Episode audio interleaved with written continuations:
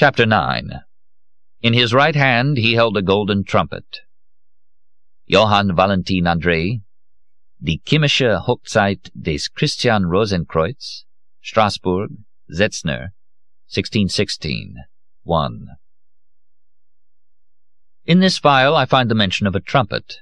The day before yesterday, in the periscope, I wasn't aware of its importance. The file had only one reference to it, and that marginal. During the long afternoons at the Garamond office, Belbo, tormented by a manuscript, would occasionally look up and try to distract me too, as I sat at the desk across from his, sorting through old engravings of the World Fair. Then he would drift into reminiscence, prompt to ring down the curtain if he suspected I was taking him too seriously. He would recall scenes from his past, but only to illustrate a point, to castigate some vanity. I wonder where all this is heading, he remarked one day. You mean the twilight of Western civilization? Twilight? Let the sun handle twilight. No, I was talking about our writers. This is my third manuscript this week. One on Byzantine law, one on the Finis Austriae, and one on the poems of the Earl of Rochester. Three very different subjects, wouldn't you say? I would. Yet in all these manuscripts, at one point or another, desire appears, and the object of desire. It must be a trend. With the Earl of Rochester I can understand it, but Byzantine law? Just reject them.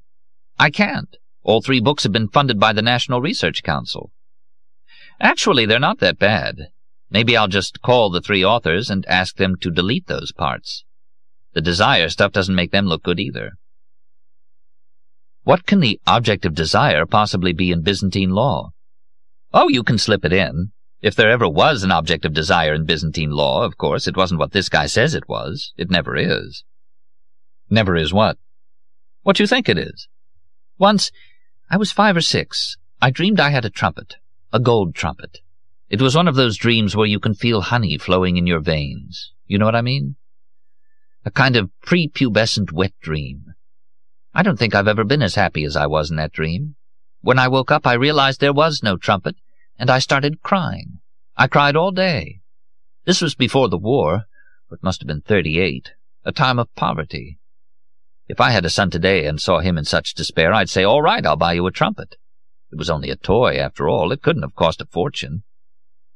But my parents never even considered such a thing. Spending money was a serious business in those days, and they were serious, too, about teaching a child he couldn't have everything he wanted. I can't stand cabbage soup. I'd tell them. And it was true, for God's sake. Cabbage made me sick. But they never said skip the soup today, then, and just eat your meat. We may have been poor, but we still had a first course, a main course, and fruit. No, it was always eat what's on the table. Sometimes, as a compromise, my grandmother would pick the cabbage out of my bowl, stringy piece by stringy piece. Then I'd have to eat the expurgated soup, which was more disgusting than before. And even this was a concession my father disapproved of. But what about the trumpet? He looked at me, hesitant. Why are you so interested in the trumpet? I'm not. You were the one who brought it up, to show how the object of desire is never what others think. The trumpet. My uncle and aunt from... name omitted, arrived that evening. They had no children, and I was their favorite nephew. Well, when they saw me bawling over my dream trumpet, they said they would fix everything. Tomorrow we would go to the department store, where there was a whole counter of toys, wonder of wonders, and I'd have the trumpet I wanted.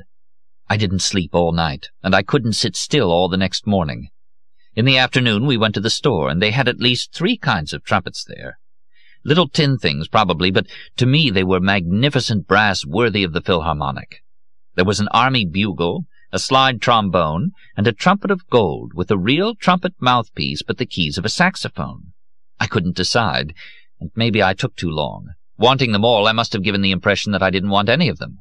Meanwhile, I believe my uncle and aunt looked at the price tags.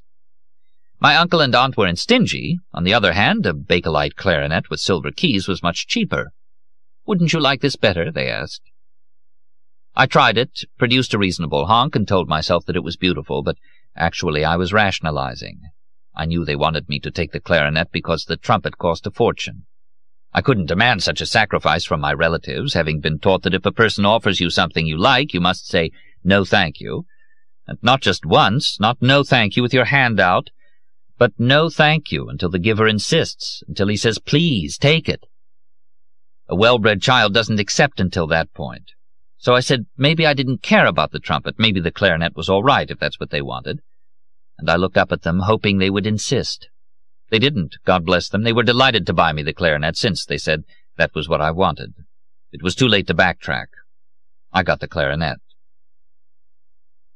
Belbo looked at me out of the corner of his eyes. You want to know if I dreamed about the trumpet again? I want to know, I said, what the object of desire was. Ah, he said, turning back to his manuscript. You see, you're obsessed by the object of desire, too. But it's not all that simple. Suppose I had taken the trumpet. Would I have been truly happy then? What do you think, Casaubon? I think you would have dreamed about the clarinet. I got the clarinet, he concluded sharply, but I never played it. Never played it, or never dreamed it? Played it, he said, underlining his words, and for some reason I felt like a fool.